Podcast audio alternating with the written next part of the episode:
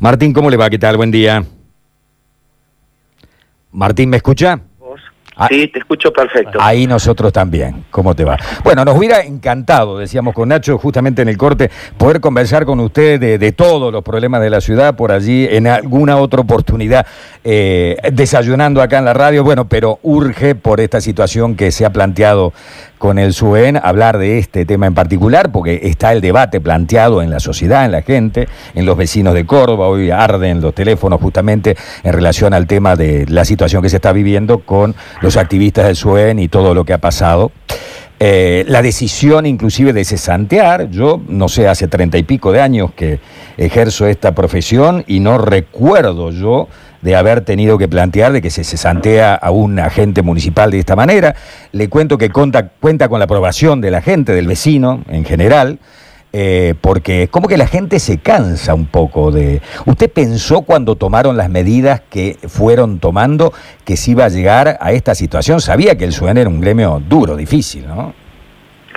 Acá lo, lo primero que hay que volver a restablecer es la autoridad en la ciudad, entendiendo claramente que la, la ciudad tiene dueño, y el dueño son los vecinos de Córdoba, y que la responsabilidad del intendente es que eso sea así y que no hay un sector, por más violento que sea, que se pueda arrogar esa propiedad eh, y que crea que tiene más derechos que otro. Y después, bueno, hay que tomar decisiones que no son lindas, pero que son justas. La violencia no puede seguir siendo en Córdoba una forma de protesta, que a veces se convierte en una forma de extorsión, y que hoy haya vecinos con miedo, como son estos dos comerciantes eh, en este mercadito, como vimos, que fueron agredidos, que tienen que trabajar bajo custodia policial por miedo a que un agente público, a que un empleado público le pueda hacer algo. Eso es, eh, eh, una locura que no lo podemos permitir, porque esa persona que con el esfuerzo, vendiendo la verdura, la fruta, tratando de pelearle todos los días en un momento donde hay angustia, receso económico, donde es difícil llegar a fin de mes, hace el esfuerzo, paga sus impuestos y con ese pago de impuestos nosotros le pagamos a ese agente que lo fue a agredir. Entonces eso no puede ser más.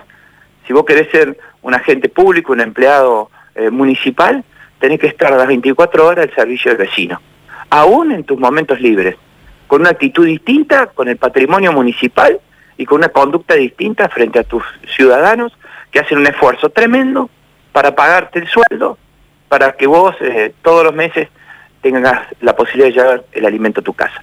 Así me parece, eh, en mi óptica, que se tiene que entender este tema. Y cuando vos me decías, vamos a sentarnos a hablar de muchos temas de la ciudad, muchos temas de la ciudad tienen que ver con que se arreglen estos temas.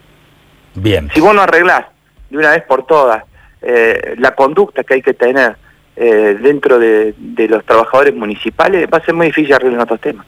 Mm.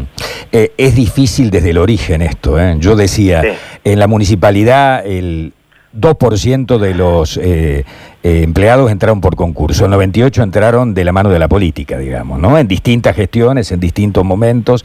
Entonces, cuando uno no tiene, no siente un esfuerzo, no hace un esfuerzo para ser servidor público, por allí la cosa es distinta. Yo creo que jamás hubiera tirado con el mortero a alguien que en alguna oportunidad rindió un concurso para ser servidor público, porque hubieran evaluado si estaba preparado además para ser servidor público o había sido en definitiva un buen militante que había pintado muchos carteles que había apretado a alguien en la campaña.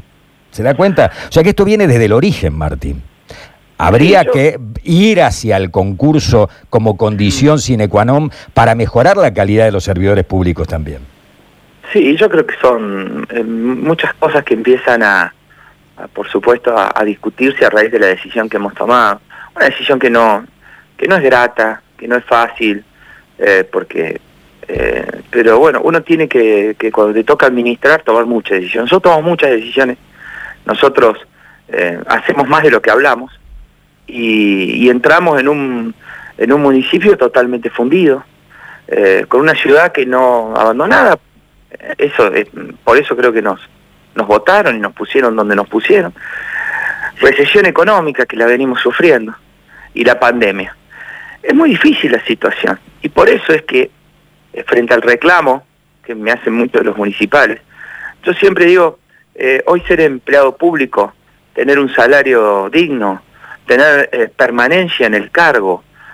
Bueno, es una situación de privilegio frente a una sociedad que lamentablemente, por la situación económica, la pandemia y, un montón de temas estructurales, la mayoría no consigue trabajo. los que tienen trabajo no llegan a fin de mes. Entonces, uno tiene que saber que esa es la situación en la cual nos rodea. Entonces, que los reclamos, que son justos, eh, tienen que tener eh, un esquema de diálogo, entendiendo que la sociedad no da más. Y nosotros, eh, como gestión, no estamos dispuestos a comprometer el municipio para que solo pague los sueldos de los empleados municipales. Nosotros estamos comprometidos para ser un municipio que empiece a prestar servicios de calidad. Y no es fácil dar vuelta esa página de la historia después de años en donde han tomado el municipio como un botín de guerra. Y se repartieron todo lo que entraba, como un derecho casi esencial o, originario de, lo que era el quehacer municipal. Bueno, es revertir una tendencia de muchos años. Este, eh. esta semana nosotros hablamos con el vocero del SUEN, aquí en nuestro programa, y él decía, entre otras cosas, no nos deja ir a trabajar. Queremos trabajar y no nos dejan trabajar. No, acá, acá lo que sucede es que hay grupos de riesgo, em, muchos grupos de riesgo, eh, y nosotros, eh, los que son grupos de riesgo, los cuidamos como, como en cualquier eh, lugar que, existe. Ahora, después tenés muchísimos que no son grupos de riesgo y que yo los quiero felicitar porque han estado al lado nuestro, trabajando. Eh, a, nosotros eh, tuvimos el primer problema, muchos ya se olvidan, fue el dengue. Y ahí estuvo Defensa Civil con todos nosotros, ahí estuvieron los médicos, los docentes, eh, personal de cloacas, en, distintas manifestaciones. los equipos, nosotros tenemos 19 eh, equipos de isopando vecinos, eso eh, ha sido destacado por todo el mundo. O sea, hay muchísimos municipales que yo los quiero dejar afuera de esto, porque acá son un grupo de violentos. Pero después tenés un montón, y la mayoría de los municipales, que son buenas personas, que vienen, que trabajan, que en este momento son esenciales, que nunca pararon y que también, eh, por supuesto, arriesgaron su salud como la arriesgaron otros sectores. Eh, yo nombré el 107, nombré Defensa Civil, eh, Cementerio, puedo nombrar un montón, querés que te diga, de, de esos grupos. y entonces lo que digo es, por unos violentos no pueden pagar todos. Ahora, no da lo mismo, ni tiene que ser lo mismo ser, eh, un agente violento que no respeta las normas, a, hacer una manifestación pasiva. ¿Está claro? Esa persona del mortero.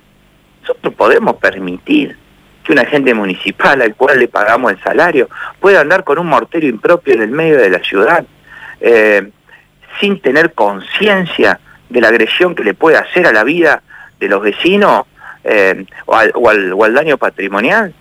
Bueno, eh, esa persona se tiene que ir, por eso yo firmé directamente una vía extraordinaria, que ahora que me la ratifique el Consejo, pido que me den los elementos necesarios para que las próximas veces no tenga que utilizar esta vía extraordinaria, eh, y a los demás que han capturado a la policía siendo hecho vandálico, 30 días de suspensión sin goce de haber de sueldo, y ahora quiero que me identifiquen también a los que le pegaron a este hijo y, padre eh, en el mercadito, que la verdad que yo lo llamé y, sentí que llamaba a una persona con el hecho de solidarizarme pero que no tenía cara.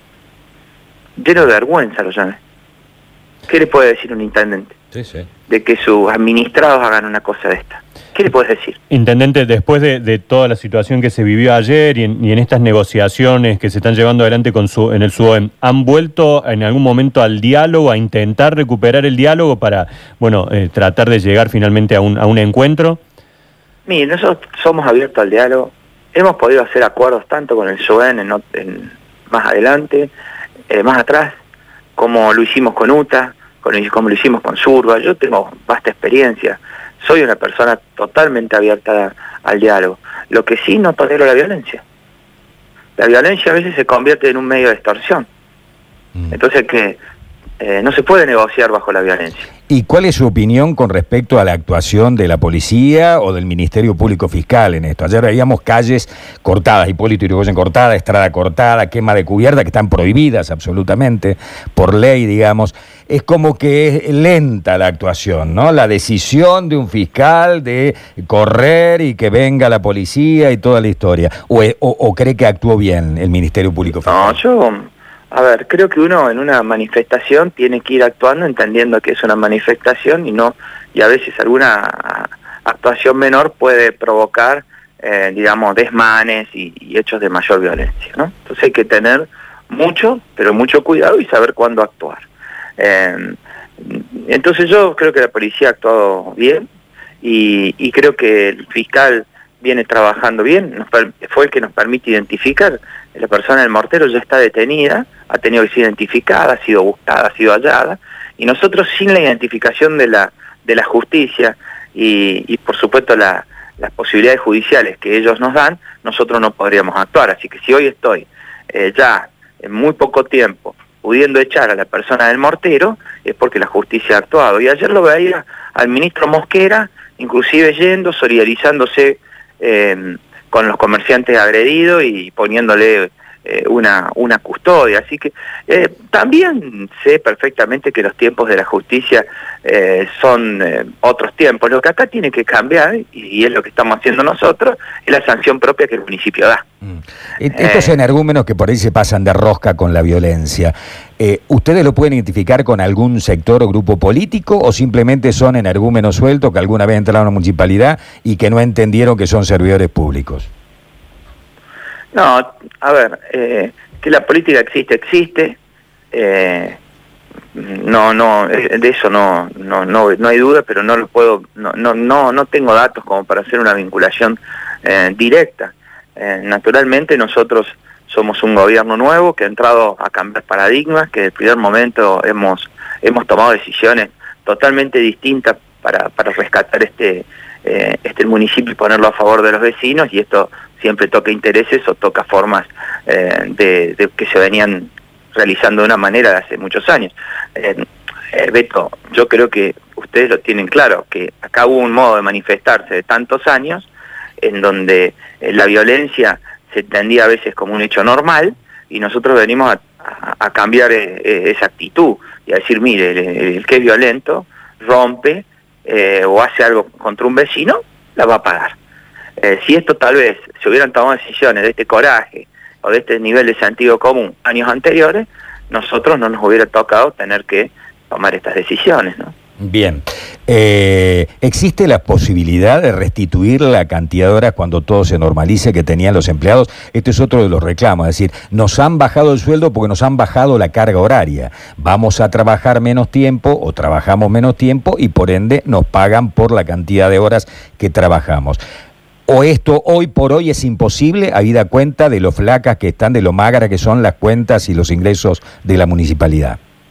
Son como muchos temas. A ver, eh, nosotros decidimos eh, no pagar un paquete de horas extras anticipados, sino pagar las horas que se trabajen. Y por supuesto que hemos... Antes se pagaban anticipadas, disculpe, Intendente. Había como una especie de paquetes de horas, eh, con un esquema que, bueno, estaba bien. Nosotros dentro de todas las cosas que modificamos, hemos modificado muchísimo la relación laboral. Eh, yo, a ver, Beto, buen trabajo a, este municipio no tenías ni siquiera base de datos, la base de datos estaba en COBOL, en poder de, del sindicato. Eh, no, teníamos información, por eso eh, cuando nosotros se la solicitábamos al gobierno anterior, nos la daba tres, cuatro días después, o a veces te decía, mira, no puedo dar para nosotros hacer los cálculos pertinentes. Cuando entramos, nos dimos cuenta que la base no estaba en poder de los funcionarios, era una mentira.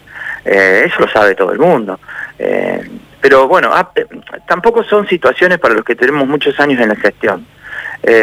que nos asombren, porque a mí cuando entré en San Francisco me pasó lo mismo. Entonces lo primero que tenés que hacer es reestructurar la base de sistema para poder tener los números, para poder estructurar poder. Después el trabajo de Verónica Bruera en lo que tiene que ver con recursos humanos.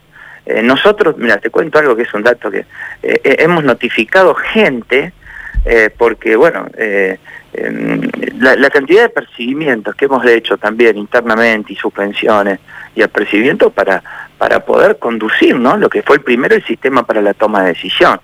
Sobre esa base nosotros fuimos cambiando un montón de modificaciones que, que bueno, que, que por supuesto ah, hubo oposición, porque eran situaciones muy favorables hacia el empleado municipal y muy desfavorables para los, para los vecinos. Esto es constante.